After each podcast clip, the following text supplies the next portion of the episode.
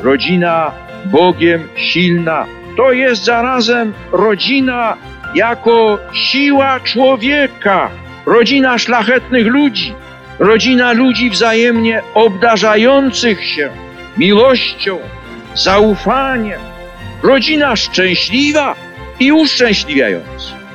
Arka Przymierza.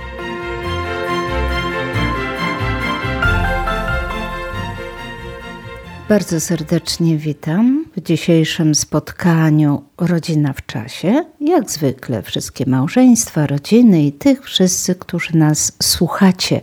Bardzo, bardzo serdecznie. Dziś, proszę Państwa, mam szczególnego gościa. Bardzo, bardzo niesamowitego. Jest to pan Bartek, który jest mężczyzną z krwi i kości. Jest mężem oraz ojcem już ilu dzieciaków? Dwójki. Dwójki, gratuluję, super. I proszę Państwa, dziś będziemy sobie mówić rola Pana Boga, wiary w życiu mężczyzny, męża, ojca, kolegi i dawanie tego świadectwa przynależenia do Boga, do Jego wartości, do aksjologii. Panie Bartku, to nie jest łatwe. To nie jest łatwy temat, ponieważ y, nie chcemy mówić tutaj o duchowości jako takiej, bo to nie o to chodzi. O tej duchowości to my bardzo dużo słyszymy. Y, duchowość y, ignacjańska, chodzi, na rekolekcje, światło i życie, domowy kościół, neokatechumenat i wiele, wiele grup, które kształtują naszą duchowość ale czy nawet wpływają również na relacje. Ale chodzi mi o to jako o człowieka, o mężczyznę. Jak się rodzi ta relacja do Pana Boga u mężczyzny, u Pana? Bo to wcale nie jest łatwe, zwłaszcza w współczesnym czasie. Co Pan nam tutaj powie? Pięknie dziękuję najpierw e, siostro za zaproszenie.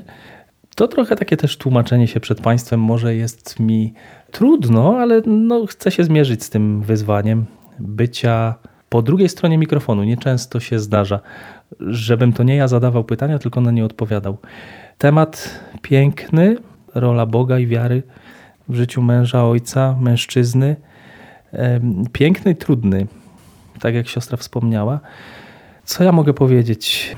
Chociaż oczywiście wyrosłem w jakiejś duchowości, na jakimś etapie jakaś duchowość się pojawiła, to coraz mocniej odkrywam i dojrzewam do tego, wciąż dojrzewam, bo to cały czas pewnie będzie trwało, że w tym powołaniu, które Pan Bóg dał, najpierw dziecka Bożego, potem mm, męża, a potem ojca, są konkretne zadania, są konkretne przestrzenie do odkrywania Boga także, do bycia z Nim. Nieproste. No mnie jest ciężko pewne rzeczy nazywać, ale, ale też zadawałem sobie trud przygotowania trochę do tej audycji. Starałem się odpowiadać właśnie e, na to, jak to jest być mężem, jak to jest być ojcem. Zobaczymy, co z tego wyjdzie. Panie Bartku, czy zabiera Pan Pana Boga do pracy? Bo tak nam się, pomimo, że Pan jest redaktorem Radia Jasnej Góry, i wydawałoby się, że to jest środowisko czysto chrześcijańskie, katolickie, ale właśnie w tych środowiskach napotykamy czasami na bardzo duże opory świadczenia, bycia przy Bogu, takiej bardzo osobliwej relacji z Nim, że my czasami boimy się ośmieszenia, y, jakiegoś y, żartu, jakiejś y, ksywki, bo będziemy jakimś znakiem sprzeciwu nawet w tym środowisku. I tutaj jest bardzo ważne właśnie, jak to jest u Pana. To mogę zestawić też to obecne moje miejsce pracy z, z tymi miejscami, w których pracowałem też wcześniej. Dziś pracuję rzeczywiście w rozgłośni katolickiej. Tak się składa, że wszyscy jesteśmy wierzący i dziękuję Panu Bogu za to, że mogę być sobą, że mogę być sobą, przyznawać się do wiary w Pana Boga już na starcie, wchodząc y, do pracy. Wcześniej bywało tak, że pracowałem z ludźmi i wierzącymi, i niewierzącymi. I czasem było trudno, czasem byłem może gdzieś yy, dziwny, dziwakiem. Choć starałem się zawsze być też sobą, ale to już, był, to już kosztowało, dużo więcej kosztowało. A dzisiaj e, widzę troszkę inną trudność. Będąc w miejscu i w takiej pracy, gdzie mówię cały czas o Bogu, o świętości, o Kościele, można stać się nieczułym na Pana Boga. A pytanie było, czy zabieram Pana Boga do pracy. Staram się i mm, muszę siostrze powiedzieć, że to trochę dzisiaj inaczej wygląda. Nie zabieram go może nie tyle w słowie od razu, co na przykład taka przestrzeń konkretna w uczciwości pracy. Muszę się upominać, żeby pracować uczciwie. To zobowiązuje. My czasami zapominamy, że y, nasza postawa, nawet nasze myślenie, to jest y, odzwierciedleniem, do kogo przynależymy. Dokładnie, żeby nie było tak, że ja tylko mówię, a postępuję inaczej. Więc, y, żeby wykorzystywać czas pracy, pracować uczciwie, no nie, nie oszukiwać, tak? Nikt nie chodzi za mną w rozgłośni aż tak bardzo. Tu mam pełne zaufanie i, i szefa, i, i współpracowników, ale przed sobą muszę być uczciwy, bo przecież Bóg patrzy. My czasami y, robimy, ja to zauważyłam wielu środowiskach właśnie zaznaczam tych bardzo wierzących, że a idzie ktoś, to ja będę uśmiechnięty, uśmiechnięta, albo właśnie szef, albo ktoś to tak wypada, a to jeszcze bardziej zobowiązuje, ale już jak ktoś tam pierwszy, lepszy, to nie za bardzo.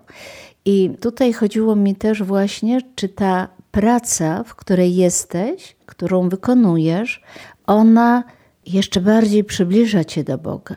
Czy ty korzystasz tutaj z rozumu i serca, żeby mm, to było y, na zasadzie to, co święty Jan Paweł mówił w encyklice Rozum i Wiara, żeby świadczyć sobą cały czas o tej wierze wypływającej z serca, ale przekładającej się na rozum, żeby to nie było takie infantylne, puste.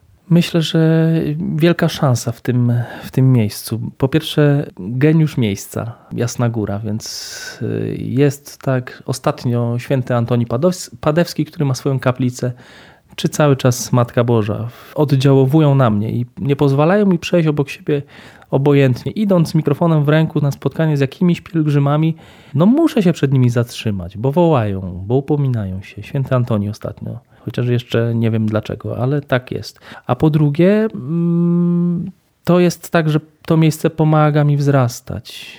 Często treści, które słyszę, ludzie, którzy opowiadają historię swojego życia, e, potrafią wywołać łzy, natchnąć do kroku naprzód. Słucham sobie takiej jednej audycji, ją przygotowuję na antenę i, i mówię: No nie, Boże, mówię, to ty specjalnie dałeś tą audycję mnie, żebym zrobił krok do przodu.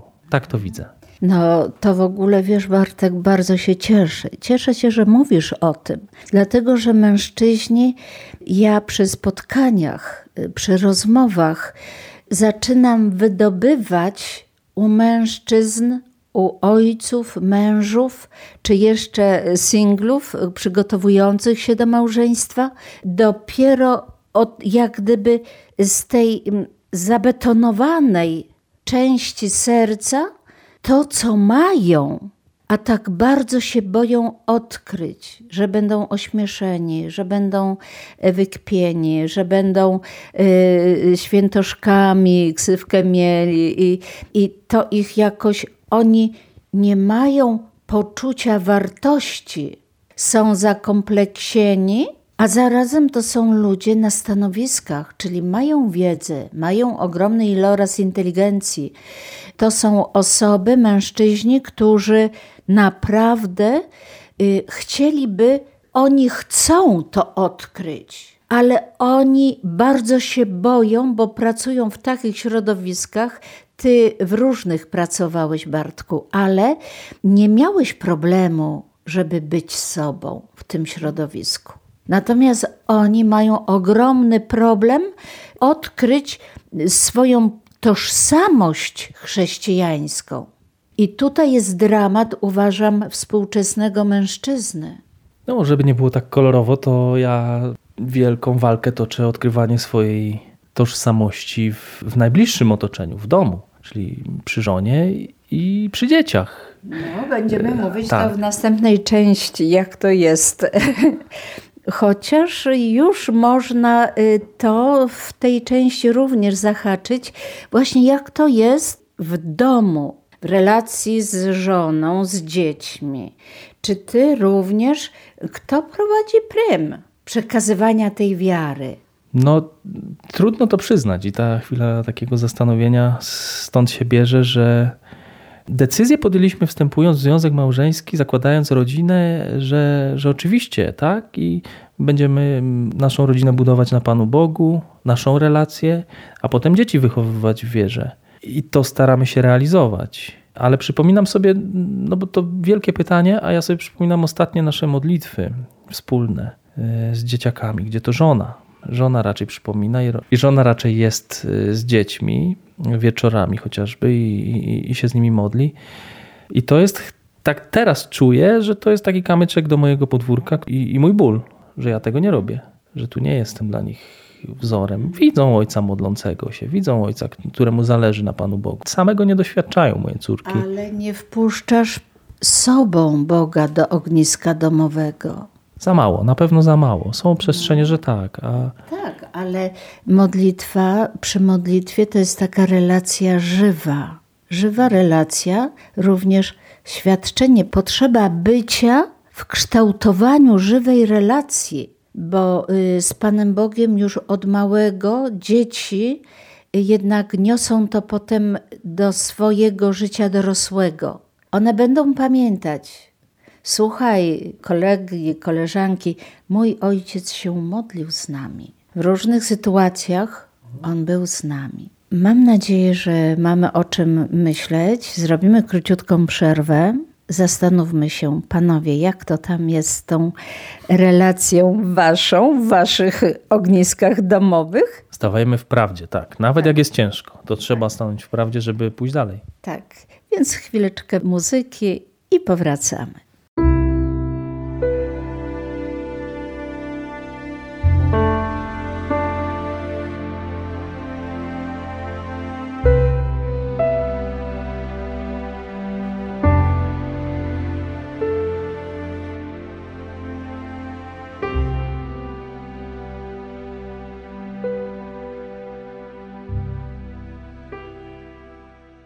Powracamy po króciutkiej przerwie do naszej rozmowy z naszym wspaniałym gościem, panem Bartkiem, który jest redaktorem rozgłośni Radia Jasna Góra i który zmaga się tutaj y, z tymi odpowiedziami, bo to wcale nie jest łatwe w jego całej sytuacji, w której się sam znajduje. Tym bardziej jestem bardzo wdzięczna za udział w tej y, audycji.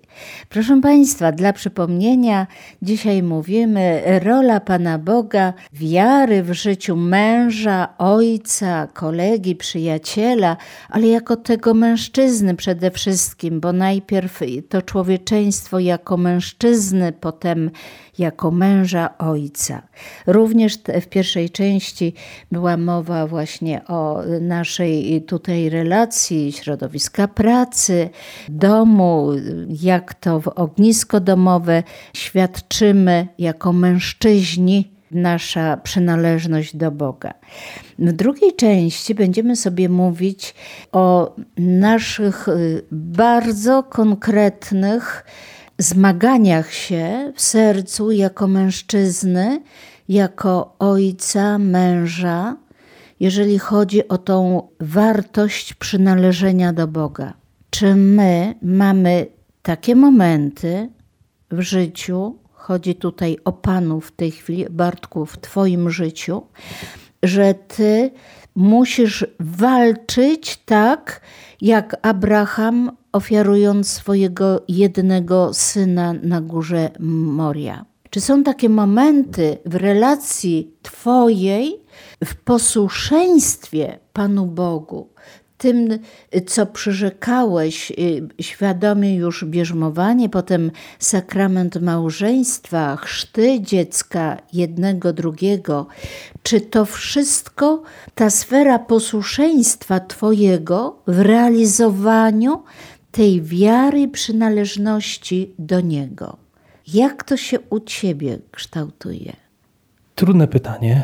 Tak, y, myśląc o Abrahamie, niejednokrotnie pierwsza myśl, która mi się pojawia, to myśl o tym, że ja jestem taki mały przy nim. Taki mały to znaczy Abraham zdobywa się bez dyskusji, bez cienia jakiejś takiej uciekania od Pana Boga na to, żeby według woli Bożej postąpić. Że to było dla niego najważniejsze. Jak dzisiaj patrzę na swoje zadania męża, ojca, to mi się wydaje, że często dezerteruje.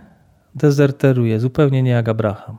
Ale jakie czynniki wpływają na to, że pomimo Twojej bardzo dojrzałej duchowości, tego wnętrza, tej relacji z Bogiem, to jednak te osoby mają trudność w takim oddaniu bezgranicznym. Co powstrzymuje? Co powoduje Twoje zahamowanie, żeby to oddać to, co stanowi tego w Twoim życiu jedynego syna, w cudzysłowie, bo to może być różne rzeczy jako symbol tego syna, Izaaka.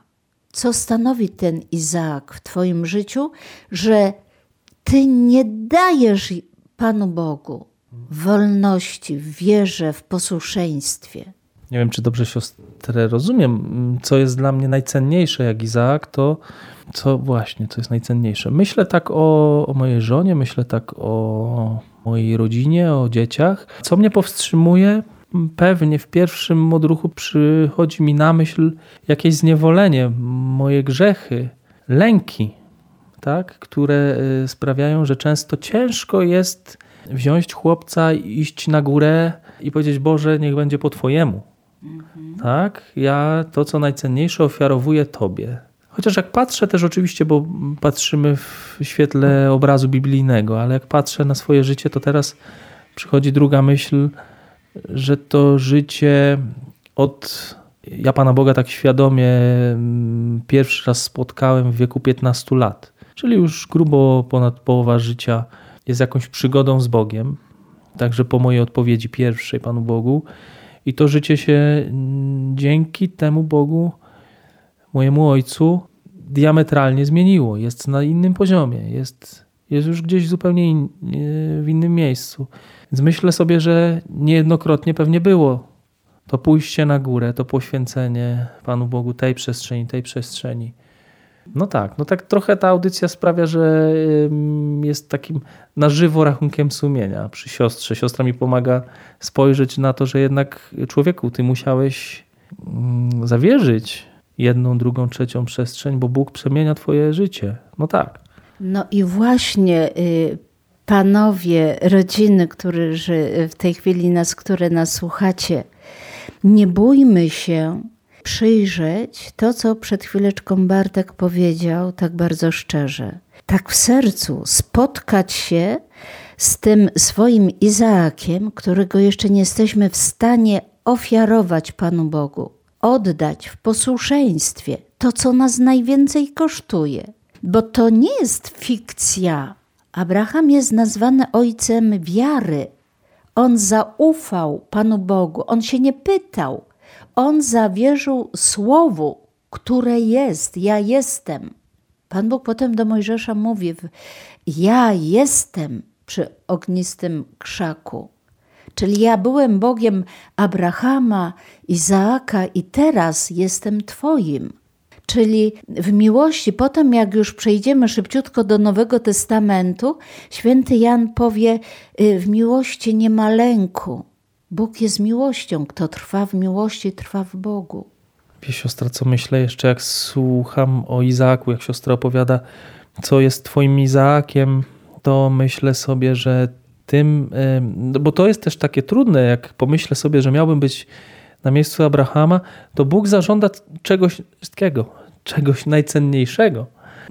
Nie po to, żeby mnie zniewolić pewnie, tylko, ale to musi kosztować, żeby być jak najbliżej Boga, żeby być dla Niego w pełni, nie z jakąś zamkniętą częścią serca. No to znów relacja z moją żoną, może być tym Izaakiem, to jest to, nad czym mi najbardziej zależy. I dzieci. I dzieci w sensie ich wiara, w sensie ich życie, ich przyszłość. Czy ja jestem w stanie dzisiaj zgodzić się na to, że Bóg je bierze? W jaki sposób będzie chciał? Ale chciałam tutaj, Bartku, zaznaczyć, że przecież, popatrz, to była próba, bo później jest owca, baranek w y, ciernistych krzaku i mówi: Zostaw, nie zabijaj syna. Tak naprawdę Pan Bóg tylko chciał doświadczyć, czy u Abrahama on jest na pierwszym miejscu. Nie będziesz miał bogów cudzych przede mną. Ja wiem, że małżeństwo i cały czas mówię, najważniejsza to jest relacja mąż-żona, żona-mąż, później dzieci. Nie może być na odwrót, bo inaczej to zaczyna się ten trójkąt ruszać i jak fala na morzu. Jest bardzo to niebezpieczne, jak jest y, zmieniona relacja w tym trójkącie. To jest pierwszy krok do y, zaburzenia normalnego życia w małżeństwie, w rodzinie. Ale to musi być y, również mąż, żona, żona, mąż, dzieci. Dzieci, obydwoje, nie tylko mąż, dzieci w tej relacji i żona, dzieci, ale to muszą być obydwoje współmałżonkowie w relacji do dzieci. I to jest bardzo ważne. I właśnie jak zachować, jak przekazać męskość w czasach, w których dane podziały na typowo są męskie i kobiece. Podział ról, chociażby obowiązków domowych się jak gdyby zacierają w tej chwili. Nie jest to proste, jak, jak przekazać. Ja mam dwie córki. Otoczony jestem samymi paniami, więc e, a ja jestem taki często gruboskórny, jak, nie chcę się tłumaczyć, ale tak to wygląda, że, że e, kobiety domagają się super delikatności. To jedno, to jest taka moja obserwacja. Nie zawsze podołam, no i często tu są jakieś mm, różne e, napięcia, ale dzisiaj widzę, no, po pierwsze być, no nie uciekać, nie dezerterować, co się czasem niestety zdarza, ale, ale oto jest walka moja czy to oznacza, że jak y, te role się zacierają, a ja pragnę tych tradycyjnych ról, jestem taki konserwatywny w, w myśleniu o tym, tak. to czy to oznacza, że ja mam się nie brać za kuchenne rzeczy, nie pomagać, nie, nie sprzątać i tak dalej? No myślę sobie, że to byłoby uproszczenie. Pewnie jak tylko mogę i umiem, to czemu nie? Trzeba, prawda? Ale żeby znowu nie zwalniać się tym z innych rzeczy, które są typowo męskie. Typowo męskie. I ja mm, Pragnąłbym jeszcze bardziej na przykład być ochroną dla swojej rodziny, być tym, który słuchając swojej rodziny podejmuje decyzje. To jest, myślę sobie, ryzyko dla panów, że uciekną, że uciekamy, e, że my czasami uciekamy, a pań, ryzyko dla pań, że panie no, chcą za nas to robić. Nie, nie. Tu zawsze musi być głową rodziny ojciec, mężczyzna. Zawsze. Stabilność i bezpieczeństwo, zwłaszcza córek, cała y, taka. Y, nie chciałabym powiedzieć y, nieczulica u dziewcząt, u dzieci, u córek, ale właśnie taka męskość zdrowa, która niesie poczucie bezpieczeństwa dla córki, to wypływa od ojca, nie od matki. I tu, panie, musicie, mamy, żony, o tym pamiętać. Od mamy idzie delikatność, subtelność, natomiast od ojca y, ja wiem, co mówię, bo uczyłam młodzież y, w technikach i jeszcze teraz niedawno miałam również 14-letnią y, dziewczynę na spotkaniach. Co to znaczy? Brak poczucia bezpieczeństwa wypływającego od ojca. Siostro, nam się chyba czas kończy w tej, w tej części, ale ja jedno pytanie bym dopytał tak, w takim tak. razie. Z, no ale ja postawię tak, to pytanie bardzo. teraz, a siostra jak będzie Dobrze. chciała, to, to na przykład po przerwie nam to Dobrze. rozjaśni. Proszę ale jak to robić w takim razie? Bo może się takie coś zadziać, że Y, bo teorię znamy. Siostra mówi tak. właśnie matka, delikatność, y, to uczuciowość, wrażliwość może nauczyć, a ojciec, a ojciec ma dać odpowiedzialności i bezpieczeństwa. bezpieczeństwa. Tak. Ale jak to się nie dzieje, z różnych przyczyn, przyczyny są różne, to wiadomo, że możemy tutaj artykuł cały napisać, tak. ale to co z tym robić? Jak to zrobić? Nawet w takim pierwszym naszym odruchu, jak panie nas teraz słuchają i panowie nas teraz słuchają. Dobrze, to w następnej części, a teraz mała przerwa muzyczna.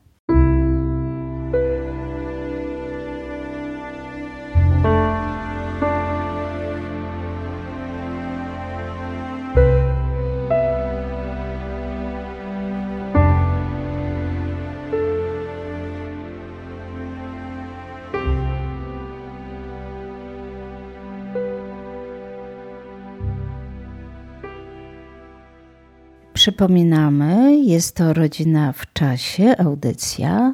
Temat przewodni to jest rola Pana Boga, wiary w życiu mężczyzny, męża, ojca, świadczenie o tej przynależności w pracy, wobec znajomych, ale przede wszystkim środowisko domowe.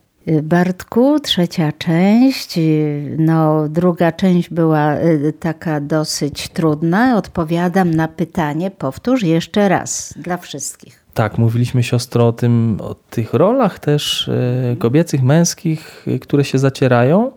No i o tym, że może być tak, że nie, nie zawsze mm, mężczyzna będzie wypełniał tą rolę przekazywania, nie wiem, bezpieczeństwa, oparcia, odpowiedzialności, a kobieta czasem nie będzie przekazywać tej wrażliwości, delikatności. Szybciej y, z panami tutaj jest różnie. Jak to zrobić? Słuchają nas teraz panie, słuchają nas panowie i mówią, no dobra, w teorii wiemy, mężczyzna ma tego, to dać, a kobieta to powinna dać, a nam to nie wychodzi zupełnie, my się rozjeżdżamy. I panie próbują zastępować ojców, nie, nie, nie, a ojcowie pomyłka. się obrażają, jak to robić? Proszę Państwa, Bartku i wszyscy, którzy w tej chwili nas słuchacie, ojciec ma być ojcem. Krótko koniec. Matka ma być matką. I teraz to, że rozjeżdżacie się, proszę Państwa, w tych rolach, a nie uzupełniacie, to jest przyczyną, że po pierwsze brakuje Wam poczucia wartości osobowej macie obniżony swój autorytet bezpieczeństwa i wartości, że jestem dobrym ojcem, odpowiedzialnym ojcem, jestem dobrą matką, odpowiedzialną matką, jestem ojcem, który chce dać bezpieczeństwo i, i stabilność rodzinie, i jestem mamą, która również to samo chce razem z mężem. Ale, proszę Państwa, dlaczego się y, tutaj nie ma zgody? Ponieważ mąż jest przekonany o słuszności swojej decyzji, natomiast żona podważa bardzo często tę decyzję, nie uzasadniając w taki sposób, żeby męża przekonać, że ona ma rację. Dlaczego? Ponieważ mąż widzi, że żona również nie wykonuje tych czynności, które wcześniej były ustalane, podejmowane decyzje i one się rozmywają jeden w lewo, drugi w prawo. Jest następna sprawa bardzo ważna, że nie jesteście jedno. Brakuje wam jedności wewnętrznej w podejmowaniu decyzji, w podejmowaniu planów, w podejmowaniu, realizowaniu.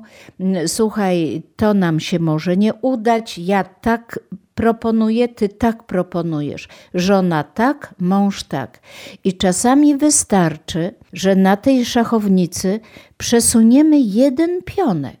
Jeden, nie pierwszy szereg pionków, gdzie potem już są król, królowa, laufer, wieża i tak dalej ten jeden maleńki ruch.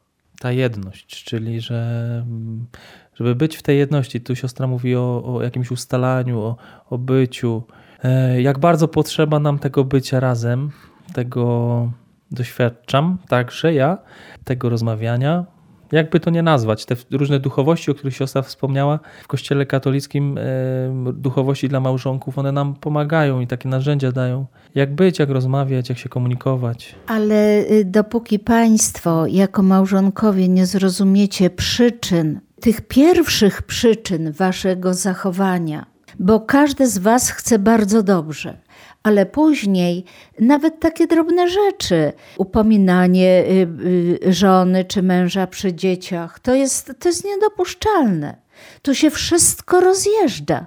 Y, niedopuszczalne jest, y, dzieci y, śpią, dzieci już są poza zasięgiem rodziców. Rodzice w tej chwili, słuchaj, dzisiaj to było tak, wczoraj było tak, dzisiaj zrobiłeś tu i tu mężu super, ale tutaj przesadziłeś. Żono, tutaj nie było z twojej strony relacji na moje zapotrzebowanie, nie poparłaś, mogłaś właśnie, żebyśmy stanowili jedno, a potem między sobą mówić, co było nie tak, ale nigdy nie przy dzieciach. Tu jest pierwszy błąd, gdzie później, czy wcześniej, czy później nie ma jedności wśród małżonków. Nie ma. A jak nie ma tego jednego, bo proszę Państwa, współżycie jest bardzo ważne w małżeństwie seksualne. To jest akt naprawdę bardzo hiperważny. Ale tak jak jedno wtedy stanowicie, tak macie stanowić jedno w życiu dalszym, zawsze. Jeżeli tego jednego nie ma, to umykają się te cegiełki waszego budowania jedności. I to trzeba mieć na uwadze. Amen i lecimy dalej. Tak jest. Czy wzorem dalszym ciągu jest, y, pozostaje dla ciebie, Bartku, ojciec, y, Bóg?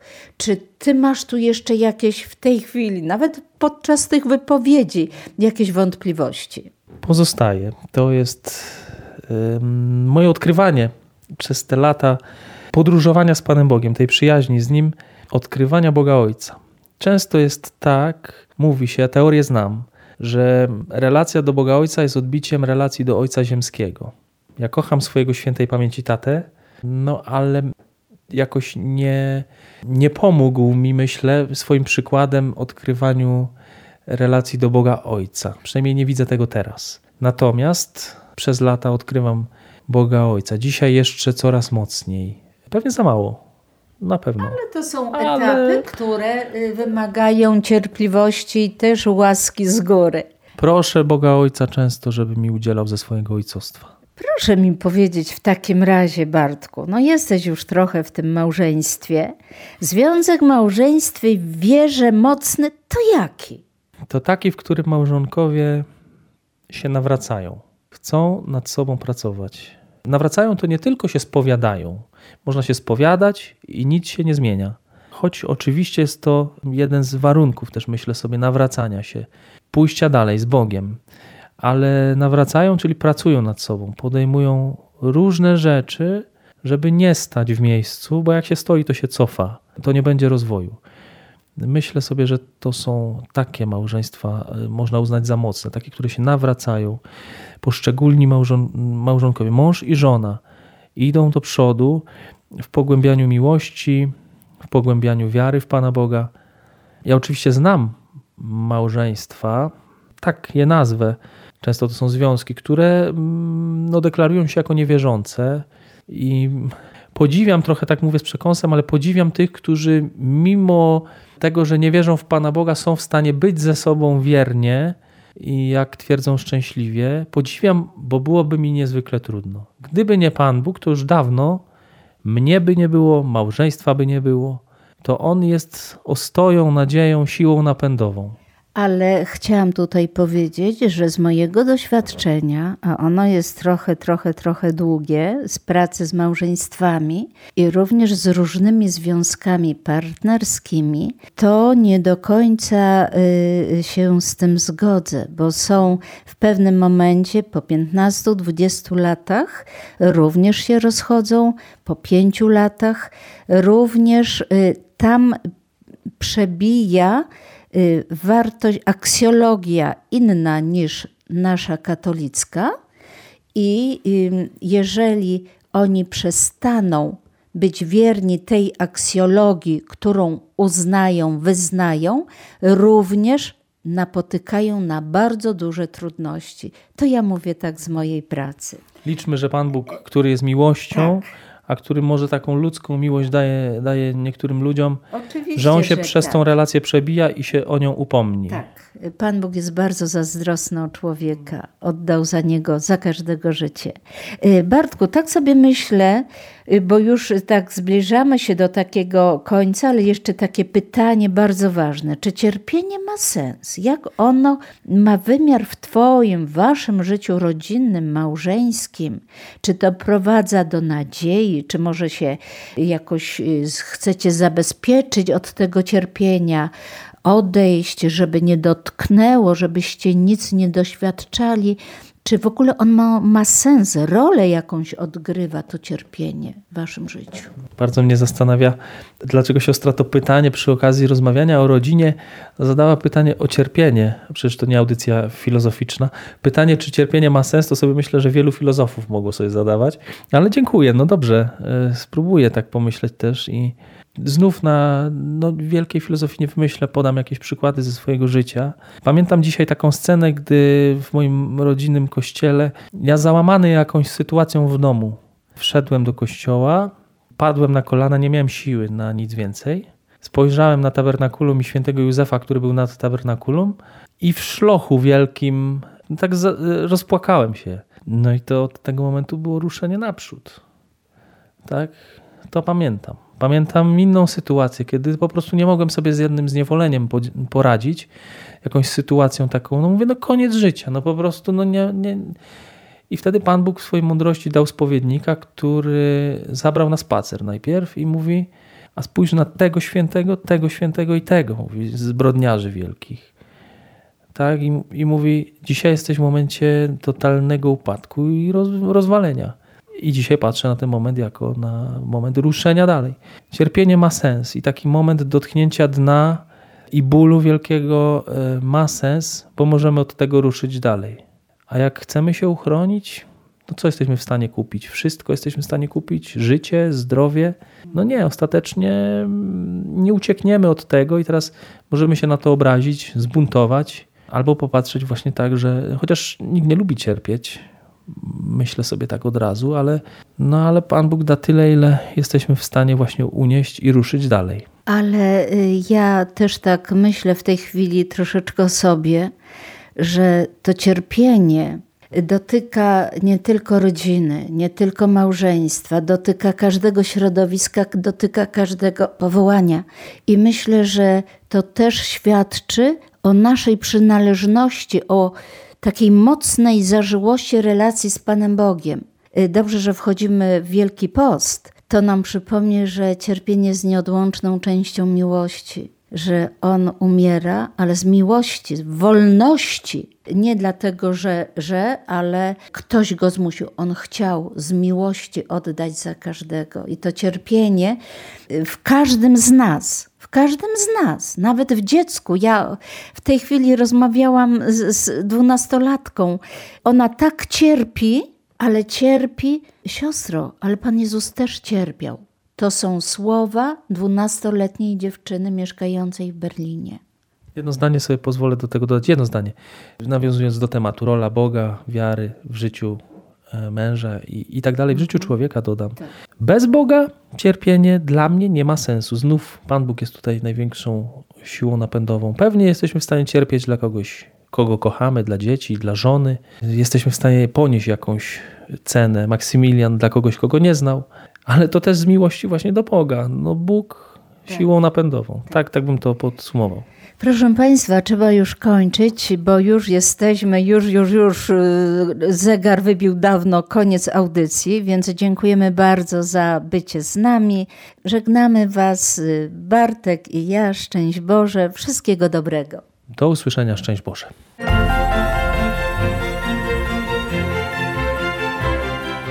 Rodzina Bogiem silna to jest zarazem rodzina jako siła człowieka, rodzina szlachetnych ludzi, rodzina ludzi wzajemnie obdarzających się miłością, zaufaniem, rodzina szczęśliwa i uszczęśliwiająca. Arka Przymierza.